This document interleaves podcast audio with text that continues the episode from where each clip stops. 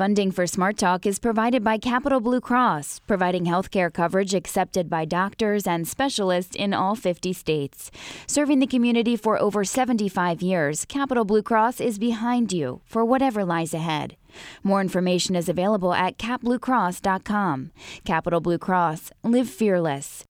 Smart Talk is also supported by Pinnacle Health, bringing quality care to your community through Harrisburg, Community General Osteopathic, and West Shore Hospitals. More information on our locations is available at pinnaclehealth.org.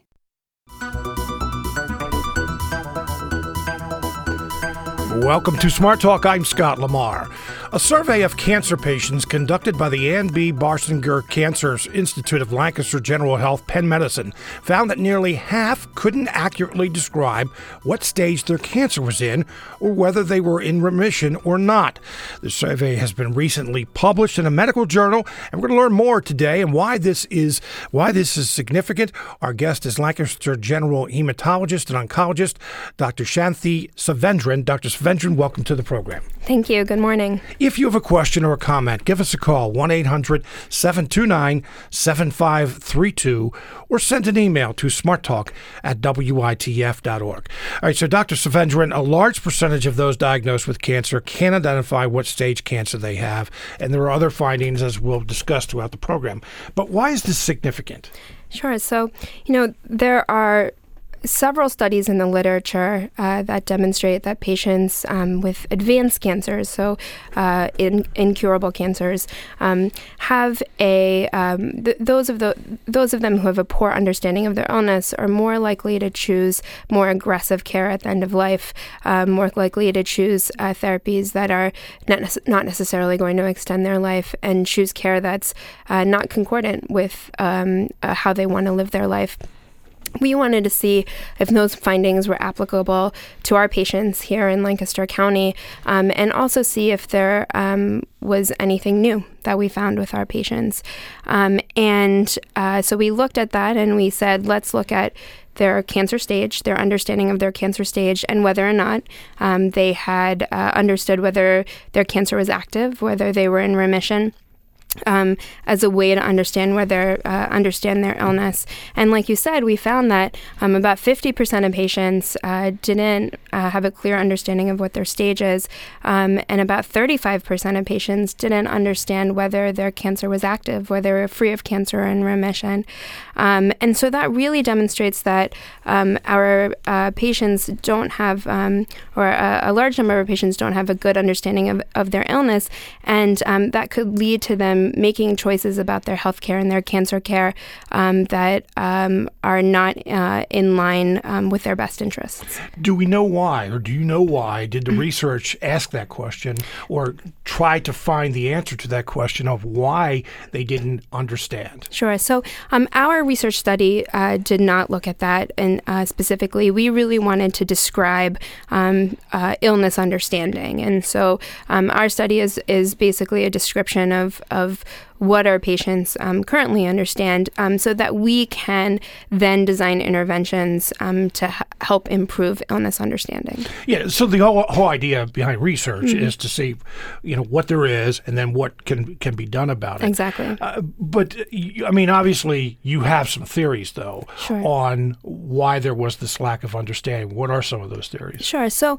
you know, I, I think that could be divided um, into kind of two big categories. So there's there's um, uh, the illness understanding on the patient part, and then there is the way that the cancer team, uh, which includes physicians, um, uh, uh, relays that information to patients. So um, on the patient side of it, you know, it is devastating um, to get news of, uh, about a cancer diagnosis.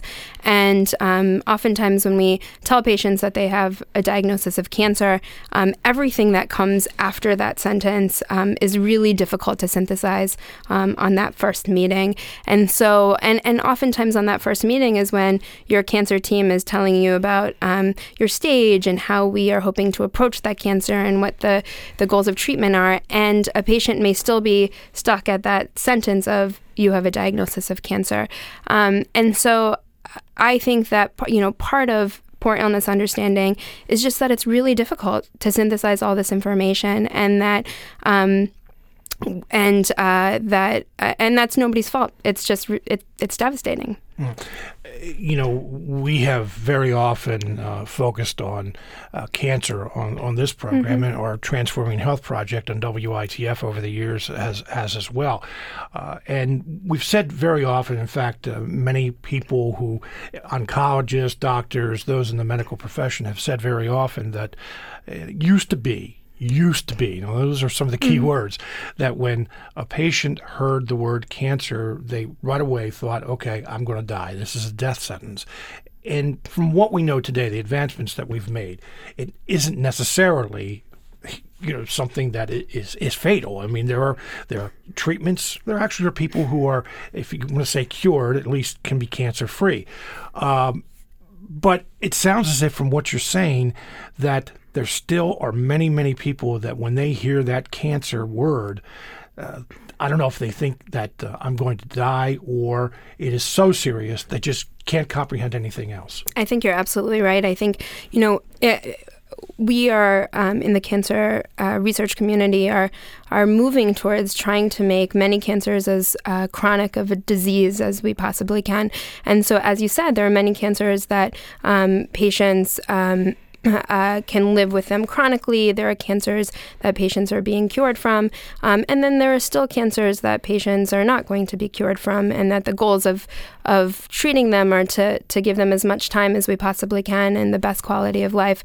Um, but you're right, you know, you hear news about a devastating illness, and you are um, many times automatically going to jump to the worst case scenario. Uh, you know, I don't know if I've ever heard anyone say we're trying to make it as chronic as possible because that usually, uh, you know, hearing that you have a chronic disease is not something you want to hear. But in this case, it's a different story, right? Yeah. And, you know, sometimes what I tell my patients is, you know, people live chronically um, with diabetes and people live chronically with heart disease and can live very full uh, lives when those are well treated. And there are some cancers um, that we're moving towards towards that, um, where we're trying to, um, if, if, if we can't um, cure the, those illnesses, can we help people live the best quality of life um, as chronically as possible? All right, let's go back to uh, from the patient's point of view. Mm-hmm. Okay, the initial diagnosis, the patient has heard that uh, you have cancer. Uh, can totally understand. I think everyone can understand why uh, you, you, have so many thoughts going through your mind. Okay, what does this mean to my life? What does this mean for my family? What does this mean for my kids? How am I going to be treated? Am I going to have to go through chemotherapy? All those things, maybe not hearing what uh, the doctor is telling them. But obviously, there is more communication how is it that once you get past that first meeting, that uh, there are cancer patients who still don't know what stage cancer they have? Mm-hmm. So I think that's that's uh, twofold. So one is that you know we always encourage patients. Um, to do two things. So, one is to always bring somebody to your appointments um, because there's so much information, not just at that first appointment, but at subsequent appointments. So every time they may get a scan or new blood work that tells them more about their cancer. Um, and so that process of illness understanding um, is a process that happens uh, throughout the course of their illness. So we always say bring somebody with you um, to remember, you know, the other 90% of the things that you might miss um, during that, those conversations. Um, and then we really encourage patients to be active about their healthcare, active about about their cancer care, ask questions, look things up, bring those questions um, to your doctor. And this is a process of what we call shared decision making, where we want the patient and the cancer team to be working to find um, uh, the treatment that's best uh, for the patient. And then on the physician end, we also, you know, the physicians and the cancer team, we need to be better. You know, it's not just about telling patients about their stage and their illness right on the first visit. It's about having continuing conversations about that um, during the entire course of the illness, whether or not whether they have a curable cancer or an incurable cancer. All right, so let's talk about that. We've discussed from the patient's point of view, and I'm sure we'll have some other questions about that as well. But from the physician's point of view. I mean, obviously, this is not an easy, and even if you've done it many times, well, you tell me. I'm sure you've had to deliver that news. What is that like? It's not easy. You know, it's um, it's it can, it's very emotional for everybody involved, and it um, is uh, you know you're giving news that you know is going to um, uh, be potentially devastating for that patient, or even if it's something that you know is a potentially curable cancer, you know how much it's going to impact their lives, impact their family, um, whether it's physically, emotionally, financially, and um, and I think that that can be. Uh, it can um, be part of what makes it difficult for physicians to um, have those tough conversations is is their own um, kind of emotional barriers to it. So th- part of the lack of communication can be in the physician's part. Correct, from the physician and the cancer team, and so that's part of what we need to do uh, to be better um, about improving illness understanding. So you know, I'm not asking you to uh, act out anything here, but uh, typically, what? How do you deliver this news? Mm-hmm. So, um, it you know oftentimes what I, I do is I um, uh, tell patients you know I give them the diagnosis. So this is you know that we have found that they have this cancer, say breast cancer, and um, and then I go through and I say, you know, the next um, with any cancer, the first thing that we do is talk about what is the stage of cancer that you have, and I go through and I say, this is how we determine your stage, and this is what the stage is. So, say that patient has stage four cancer, which uh, stage four breast cancer, which is considered to be currently not a curable stage of breast cancer. I say that, and I say currently stage four breast cancer is not considered to be curable, and that the goals of any treatment that we do are to try to give you as much time as we possibly can um, while we balance your quality of life, because both of those things are really important. Um, and then we go through and we pause and we let people synthesize that information. And then we go through and we talk about um, what um, what is the average time you know, in breast cancer, and that can be different for different um, scenarios. Um, and we talk about um, then um, what the goals of you know uh, what possible treatment options they there are, um, and taking time to pause so that patients can ask questions and um, and just try to process as much of that information as they can. But I think the important part from the physician point of view is that that conversation can't just happen one time, right? That conversation needs to happen repeatedly at what we call decision points during um, the course of illness. So it could be every time a patient gets new information about their cancer, every time they have a scan to assess their cancer, that um, we need to and constantly be helping patients understand their illness throughout the whole disease trajectory when a patient does ask questions, what kind of questions do they normally ask? Mm-hmm. Um, there's a wide, wide range. I think you you hit the nail on the head in the beginning. Is am I going to die from this? You know, that's oftentimes um, what people ask, and um, how long am I going to live from this? Um, and that can be even for patients with a curable illness, right? Because, like you said, sometimes we jump to the worst case scenario. Um, how can I treat this? You know, and um, you know, are there other ways that I can help myself um, so that I have the best possible chance? Mm. I want to talk more about this in just a moment. You're listening to Smart Talk on WITF, your home for NPR News and all things regional. I'm Scott Lamar. Smart Talk is supported by Capital Blue Cross, providing healthcare coverage accepted by doctors and specialists in all 50 states. More information is available at capbluecross.com. Capital Blue Cross, live fearless. Smart Talk is also supported by Pinnacle Health Spine Institute, offering a complete range of services to diagnose and treat your spine condition. More information is available at pinnaclehealth.org/spine. Welcome back to Smart Talk. We're talking about uh, a survey, and I was about to say a recent survey. This this survey, this research was actually conducted in 2014, and we'll tell you why it's uh, just coming out right now in uh, just a few minutes.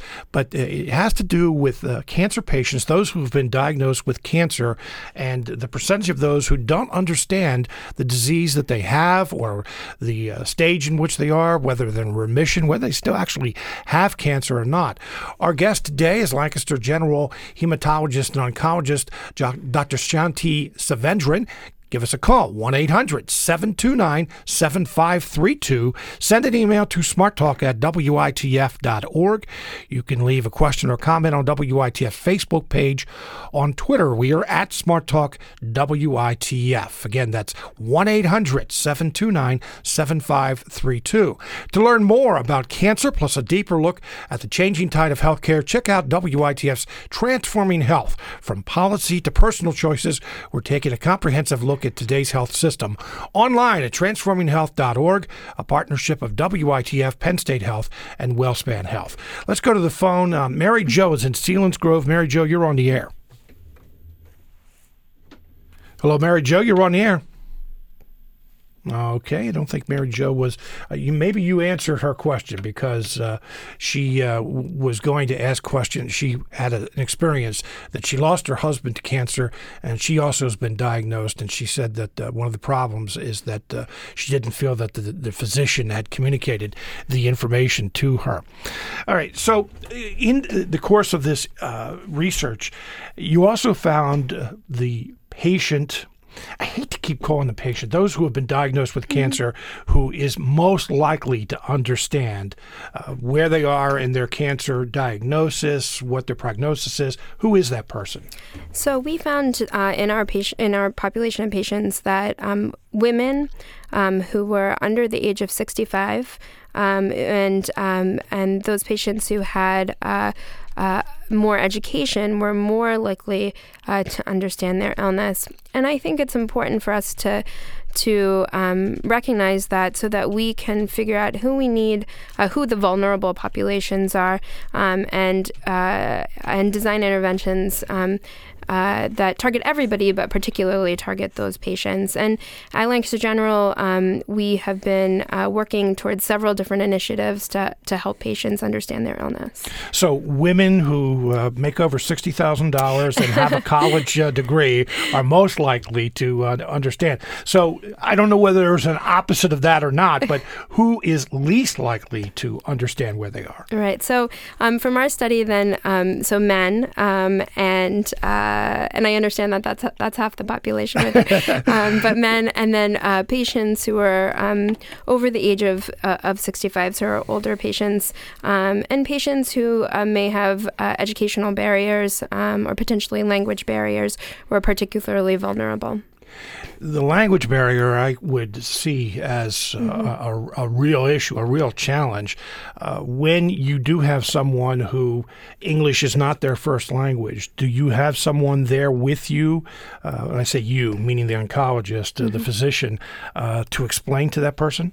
Yes, it, it is very important um, to have these conversations in a patient's primary language, and um, and so we um, use uh, interpreter services um, as much as possible. We use um, an actual person who's in the room with us, um, who's able to direct uh, directly translate, and that's something that, a, a, as opposed to a family member, because uh, med- the medical terminology may not be something that's used in everyday language, and that's something that really I think patients should insist upon um, as their own advocates um, to have somebody translate for them. Mm-hmm.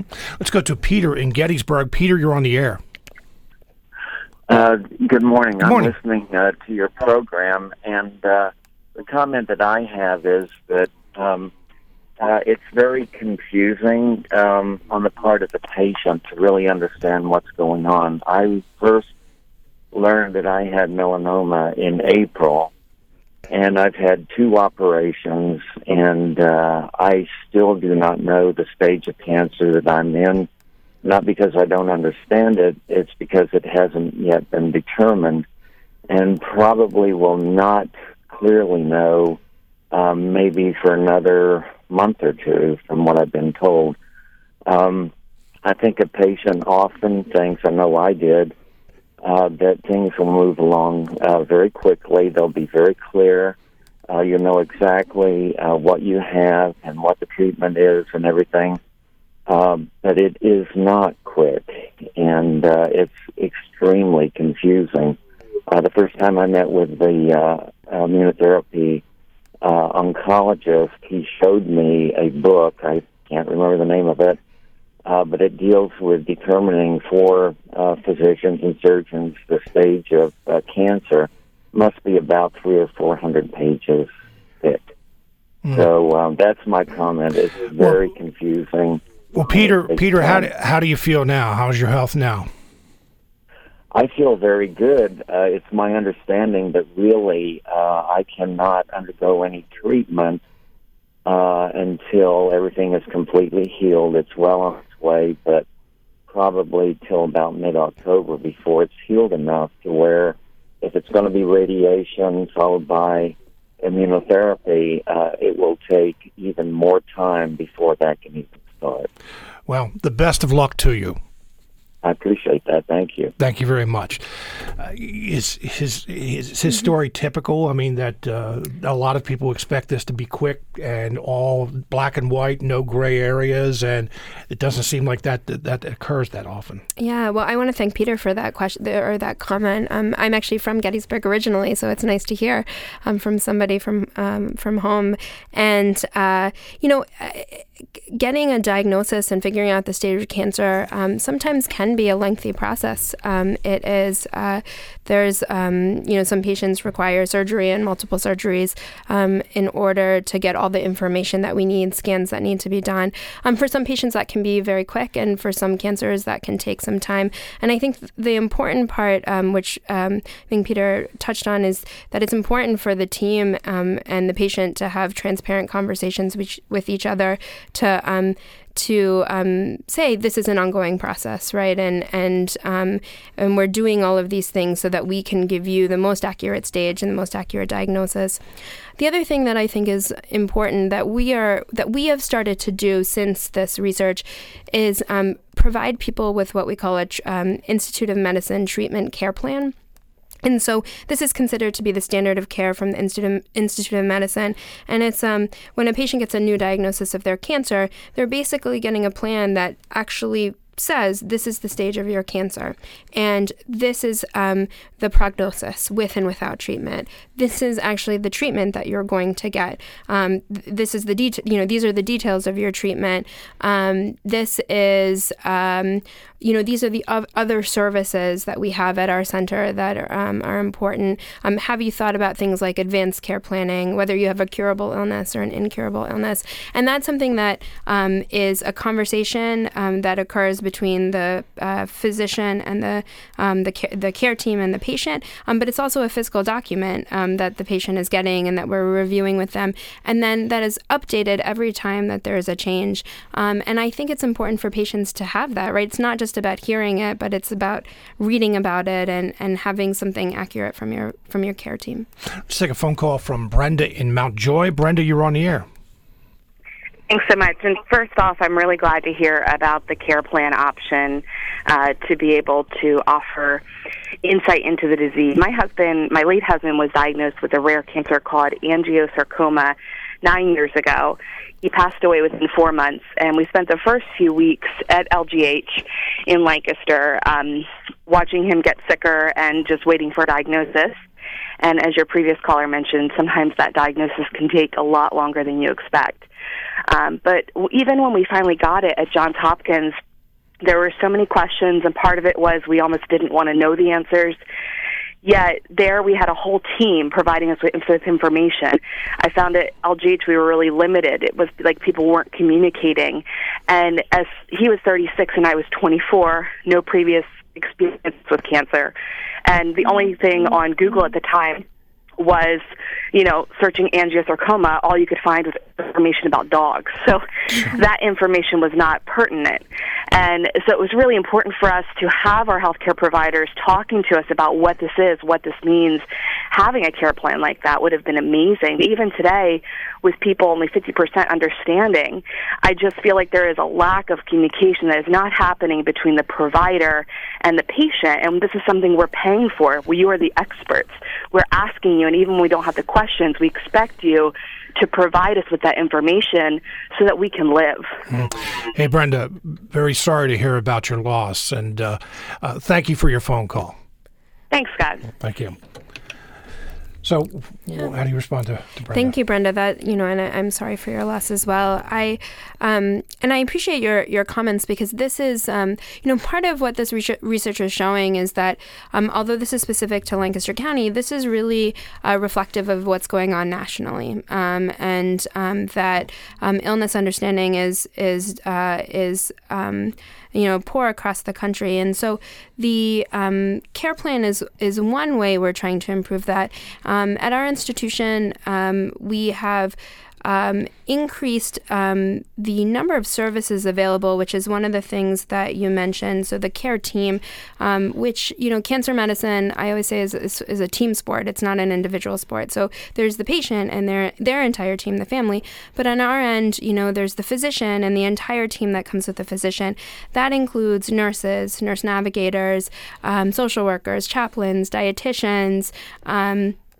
Uh, counselors, you know, a whole a whole group of people that are working to help um, support the patient and help them understand the illness. Um, the other two things that we've done, which I'm um, hopeful will help patients like um, Brenda and her and um, her late husband, are that um, for very complex situations like this one where we have a rare cancer, the um, there's a lot of complex understanding and complex uh, psychosocial issues that go along with those diagnoses.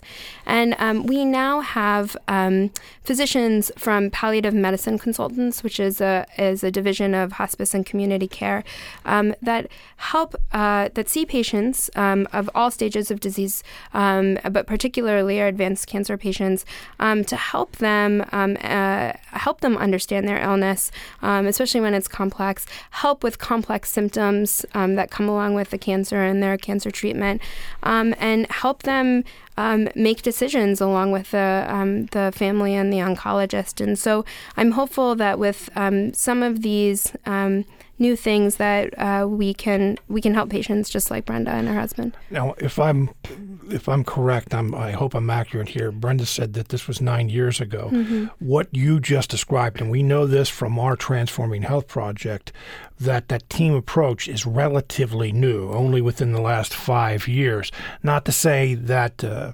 everything that she described wouldn't happen today, but it seemed to be her biggest criticism or observation was a lack of communication. Would that happen today? Um, so I I'm hopeful that um, that we have improved upon that con- considerably, and and you're right. You know, in the in the cancer. Um, community, the team based approach, although the concept has always been there, we haven't always had the resources um, to be able to do that. And so um, we have been very fortunate in, at, um, in Lancaster that we've been able to um, increase those services and have a very coordinated effort um, to provide um, those services to our patients. Before we take uh, phone calls, I want to kind of provide some context here. Uh, this research was done in 2014. Um, you know, someone hearing this program said, "Well, why are you talking about research that was done in 2014?" Maybe you can talk about the stages. Sure. So, um, so uh, this research is uh, based on patients that were treated up until um, December 1st of 20, uh, 2014. Um, and then uh, in 2015, early 2015, is when myself and, and the research team, um, which included um, people from Lancaster General, but also from the Mayo Clinic and American Institute um, of Research, um, started asking these questions of um, can we look at can we look at illness understanding in our patient population? So the data collection um, went through 2015, um, and so you can only collect data from pr- prior to 2015. Um, and then synthesis of that data, writing up the research um, occurred in 2016, and then um, it was uh, accepted for publication in, in early 20, 2017. So that's why it's been news recently. Is exactly. it's, it's been published in a, in a medical journal, correct? Exactly. Okay. All right. Let's take a phone call from Rebecca in Carlisle. Rebecca, you're on the air. Good morning. Good morning. So, um, my husband also died of cancer after being treated at Johns Hopkins 12 years ago. So, this um, is a very emotional topic. But what I wanted to say, I wanted to go back to what the doctor said about um, the importance of a medical interpreter. She said it was because of vocabulary, which is true but it's also important because medical interpreters and judicial interpreters, day in and day out, um, say exactly what the doctor is saying to the patient and exactly what the patient is saying to the doctor, ideally. And whereas a family member might want to leave something out or make something sound not, um, you know, a little better than it actually is. Mm. So what you're saying is that you need that, even though it may be painful, you need that information. Absolutely. Hmm. All right. Well, Rebecca, thank you very much for your call. And again, I'll say yeah. the same to you. Sorry for your loss your husband, too. Thank you. Uh, so the the point she's making, uh, you can see because you've even mentioned it, that there are people who don't want to know, and when there's a family member in the room, which you've advised that you bring someone along with you, they may not want to uh, impart all the information as well. Yeah, thank you, Rebecca. That's that was very insightful, and um, you know, we, we talked about earlier in the program how emotional it is, even for f- physicians in the care team, to break bad news. And when we don't use an interpreter, um, and uh, to your point, Rebecca, that somebody who is directly translating what the physician is saying, we don't do that and we rely on a family member to do that, then what we're really asking is a family member to break bad news right to the patient, which is um, which is a, such an emotional burden and very unfair, I think, to a to a family member to do. And I have seen exactly what Rebecca said, where information is um, not kind of accurately um, transcribed, and and that can um, create uh, many more problems down the road um, for the patient and their family um, in terms of how do they prepare for their illness. Mm. What kind? Of, you know, I asked earlier the kind of questions that uh, the the patient asks when there is someone along with uh, the person who has been diagnosed. Do they ask different questions? Uh, is it a good idea for them to ask questions?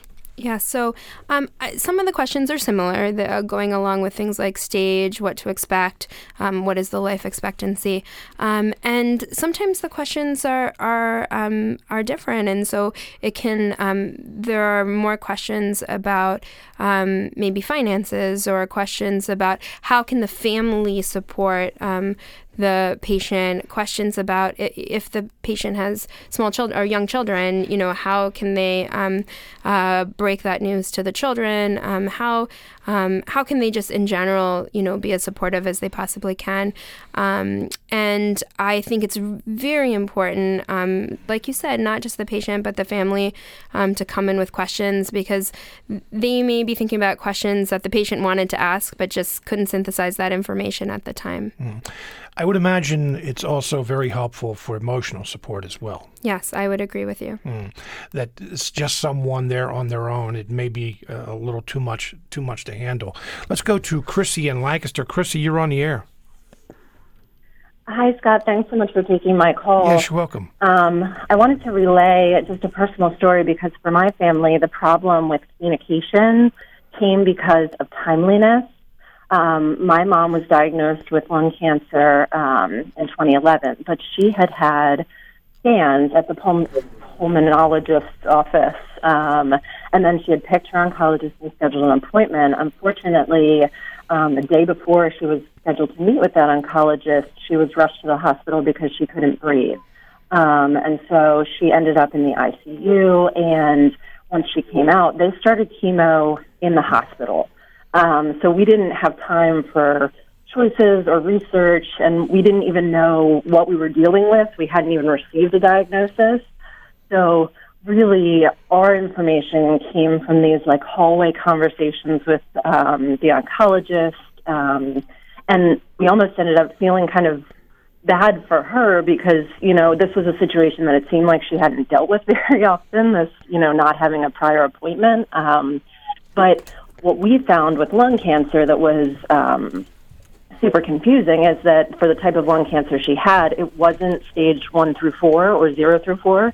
It was staged extensive versus limited. And so that was even, you know, vocabulary that we didn't understand. And so it kind of took us researching on our own. And it was just, you know, that it was just a situation where it needed to happen and that was what it was. But um, if there had been some sort of resource or guide or you know a better um, something to get into our hands. It just would have been a lot more helpful for our family. Chrissy, those hallway conversations, I think. Uh, I can't say every family, but many families have experienced that, and sometimes they're the worst because you get conflicting information and you don't know exactly what you're getting. Chrissy, thank you very much for your call. And that is not a criticism. That is sometimes, and as Chrissy described it, that was a medical emergency, mm-hmm. and uh, sometimes that's how it happens. You hear a nurse giving some information, you hear a doctor giving information, but that sounds like I don't know if I'd say unusual. You tell me. Is it unusual? Well, I, you know, I would have to agree with Chrissy that that is um, in these emergency situations with somebody who has um, small cell lung cancer like this is a um, it's not satisfying for anybody, including you know the physician and the care team, and certainly the patient and their family to have these um, conversations that are happening in an in, a, in an emergent fashion and um, and it, it's it's still though important for the the physician and the care team to be very um, clear about um, you know all those same things that we talked about. So stage. So in this case you know the the um, um, although this cancer can be staged as a, a, one through four, oftentimes, as Chrissy said, we, we use um, extensive or, or limited. And it's still important for us as, uh, um, as medical professionals to be really clear about what that means that you're getting that information from us, um, whether it's an emergency situation or not. And um, and uh, I agree that um, being able to provide those extensive services in the hospital as well is something that um, we're always trying to improve upon, and um, and so that even if it's an emergency situation, although time may be more critical or of the essence, that we're still getting that information across that we need to. Have you ever had patients that were about to or maybe made wrong decisions because they didn't quite understand? Yeah, so you know we see this, and um, and there are actually some you know we there are studies both we talked about in the advanced uh, population, but you know one of the things that we looked about in our study looked at in our study is that even patients with a curable illness had a poor understanding of their stage and whether or not they actually still actively had cancer. So that means cancer survivors are unsure about whether or not they're still living with cancer or not, which I find to be very distressing. I mean, yeah. that's that's very emotional and, and surprising. It, and I, I was actually very surprised by that, and and that shows us that we need to be really vigilant about um, helping that patient population um, understand um, their cancer, what the goals are, and so that they can um, live the most healthy lifestyle that they can in their survivorship. But there are, there are some limited studies in this population that show, um, particularly in breast cancer, that patients who have a poor un- understanding of their illness um, were four times more likely uh, or sorry, patients who had a good understanding of their illness uh, were four times more likely to appropriately choose chemotherapy and three times more likely to appropriately choose radiation, um, as opposed to the patients who didn't really understand their illness and who were not um, choosing appropriate treatment. And I'm assuming you're talking about mastectomy. Um, and, that could be anything. It could be any part of the of the cancer treatment. So whether it's um, their breast cancer surgery, um, whether it's their chemotherapy or their radiation. A couple, just a couple more questions. Uh, one of our callers mentioned this, and I plan to ask this anyway. That uh, she mentioned Google there are so many people out there that the first thing they do after they get back from the doctors, and maybe it's appropriate, is to go online. Uh, unfortunately, not all information is accurate. Not all information is quality. What challenge does that present to you as a physician? Sure. So, I, you know, I don't think that there's anything wrong with going online to look about for information about your cancer. I mean, it's this is part of what we're telling you to do is to be as informed as you possibly can, right? And so that you can ask questions. But I think what's really important is that when you go to Google, is then to go to the uh, to put into Google the websites that are reputable, right? And so going and finding information in reputable websites, um, for example, American Cancer Society, um, the National Cancer Institute. Um, and there are some very reputable websites that are specific to specific diseases. That's really important because um, if you go to re- websites that are not necessarily, necessarily um, reputable or evidence based, you're going to get a lot of information that's not necessarily relevant to your particular cancer and can lead to more distress and possible harm. I want to thank you very much for being with with us today. One final question. Uh, I know that at uh, Lancaster General that you already have implemented some changes as a result of, of these findings, but how do you want this information to be used? Um, so I am hopeful that for um, patients that um, what they get out of the study is how important it is to have um, uh, transparent and ongoing conversations with um, their physician um, and their care team um, so that they feel like they're getting all the information that they need and that their family is getting all the information that they need. Um, and I'm hopeful for the medical community um, in our area that um, we understand that um, relaying this difficult information is an ongoing process, that we should constantly be striving to find ways to improve our communication skills, and that we understand that that the patient, their family, that the physician and the care team are all working together in the best interest of the patient. And that uh, is information that probably transcends even cancer. But uh, Dr. Uh, Shanthi uh, Sivendran, want to thank you very much for being with us today. You're listening to Smart Talk on WITF, your home for NPR News and all things regional. I'm Scott Lamar. All the luggage, the coats and briefcases, the stuffed animals, books and electronics, all the stuff that people forget at airports, it all ends up in a warehouse in Harrisburg with random objects deemed objectionable by the, uh, by the TSA. And you're more than welcome to buy whatever you find, kind of an airport flea market.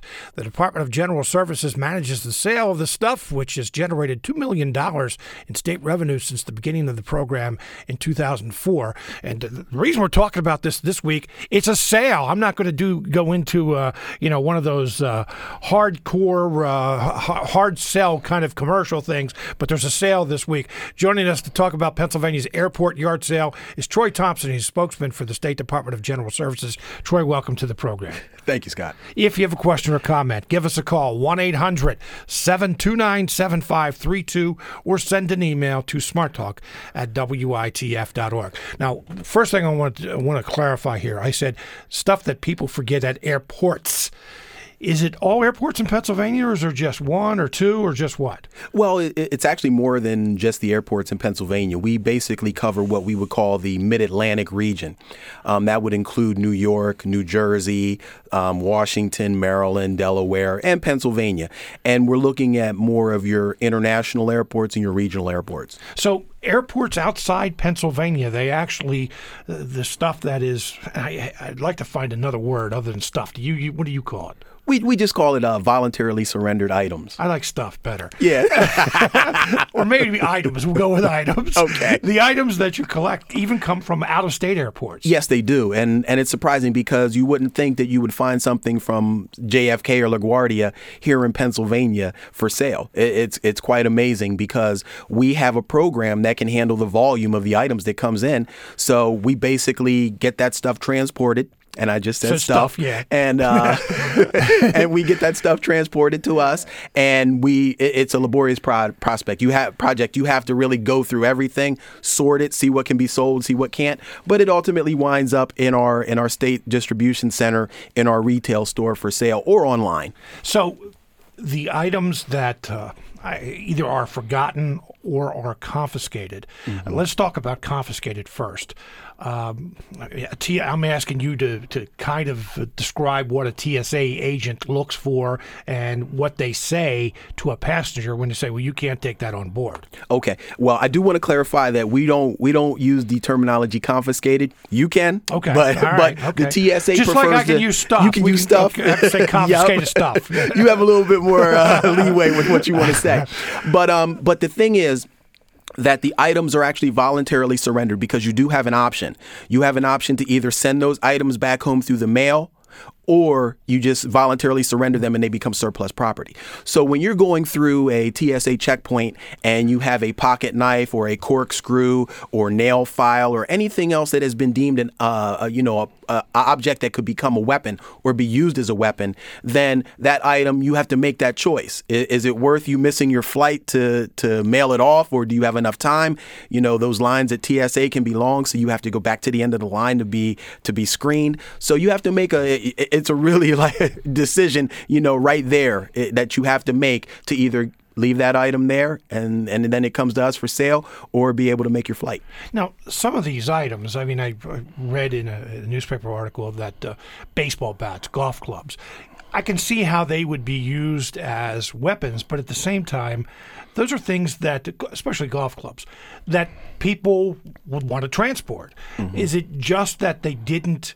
Uh, you know, surrender it uh, or surrender is, is the wrong word. Put it up as something that uh, they would not take on board with them, or just what? When you look at the items that are actually for sale, uh, they they actually could be taken on a plane, but they have to be taken in your checked luggage. right. right. You just can't take them into the cabin of the plane.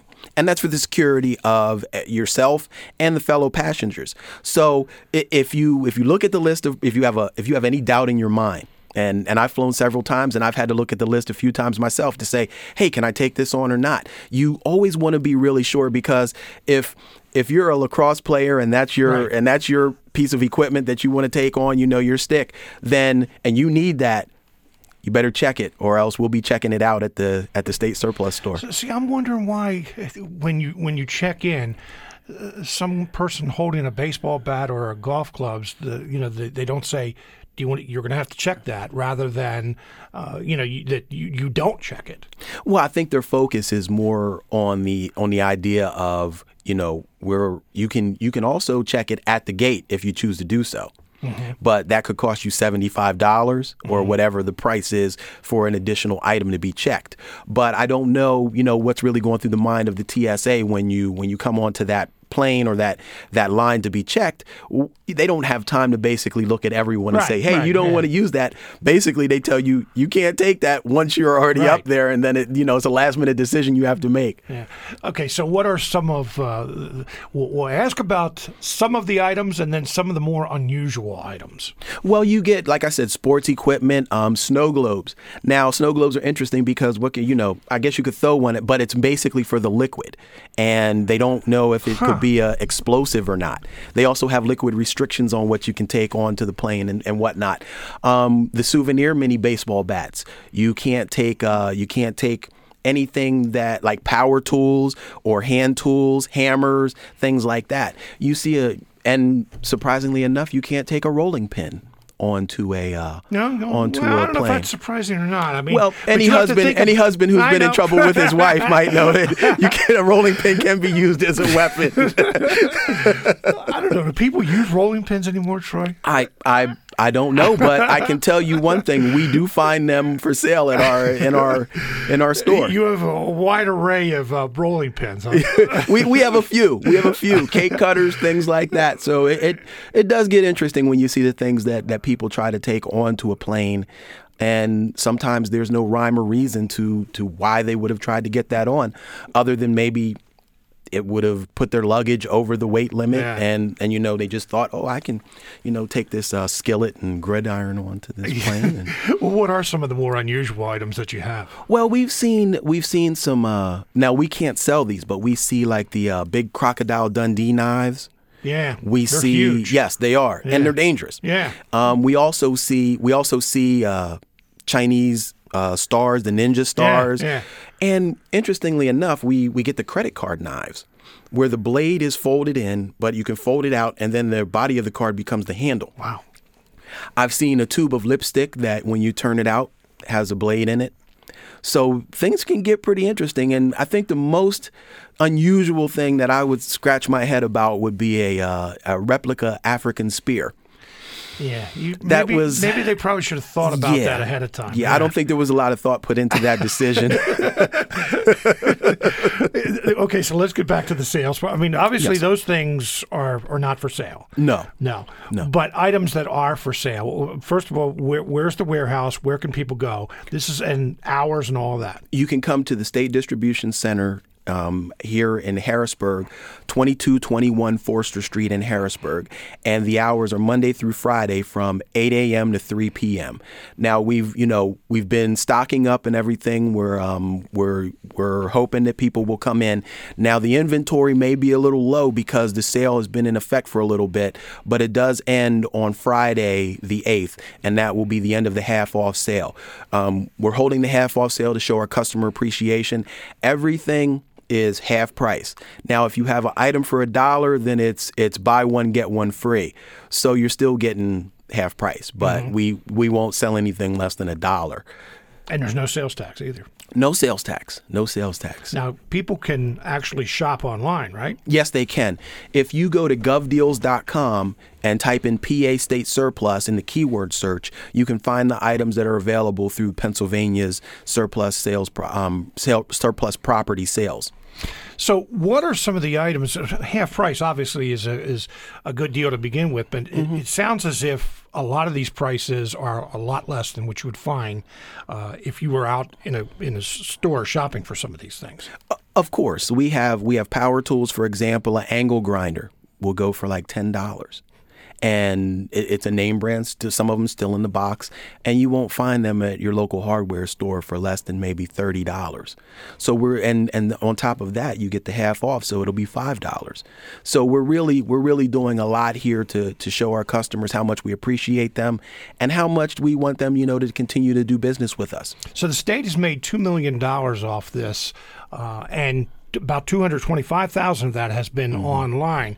This is why it surprises. Mm-hmm. Well, that's this year. That's this year. Mhm. Okay, so it, it, it surprises me that other states like New York, where you know LaGuardia, JFK, that they're not doing this. I mean, Pennsylvania is making out. Well, yes, we are, and and we're and we're glad to be doing so. Um, basically, the thing is, we've we've had since 2004, we we've been taking this property, and we're able to do so because of our federal surplus property program, and we have a program that is large enough to handle the volume of items. Some people's uh, some people in other states or some other states might not have the resources to process all of these items, to sort through them, to inventory them, and then put them out for sale and track their sale and and put prepare them for online sale. So we do a we do a pretty good job. We do a great job here in Pennsylvania of getting those items in, sorting them, and putting them out for sale either online or in the store. You know, the state has a two billion dollar deficit. You can't make two million dollars. Two billion, I should say. Two billion off of we're gonna we're gonna need a lot more All right. Troy Thompson's with the Department of General Services. Thank you very much for being with us today. Not a problem. That is a heck of a lot of corkscrews to make up $2 billion. Coming up on uh, tomorrow's program, Mark Bowden, uh, best-selling author. He wrote uh, Black uh, Black Hawk Down.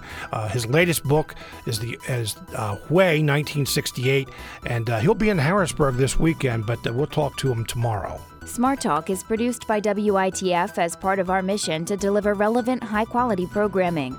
Support for this program comes from Capital Blue Cross, which shares WITF's commitment to being a valuable and trusted resource for the communities we serve. Capital Blue Cross, live fearless. Smart Talk is also supported by Pinnacle Health, who has offered transapical mitral valve repair procedures for more than three years and currently serves as a trial site for 16 clinical trials. Information at pinnaclehealth.org/myheart.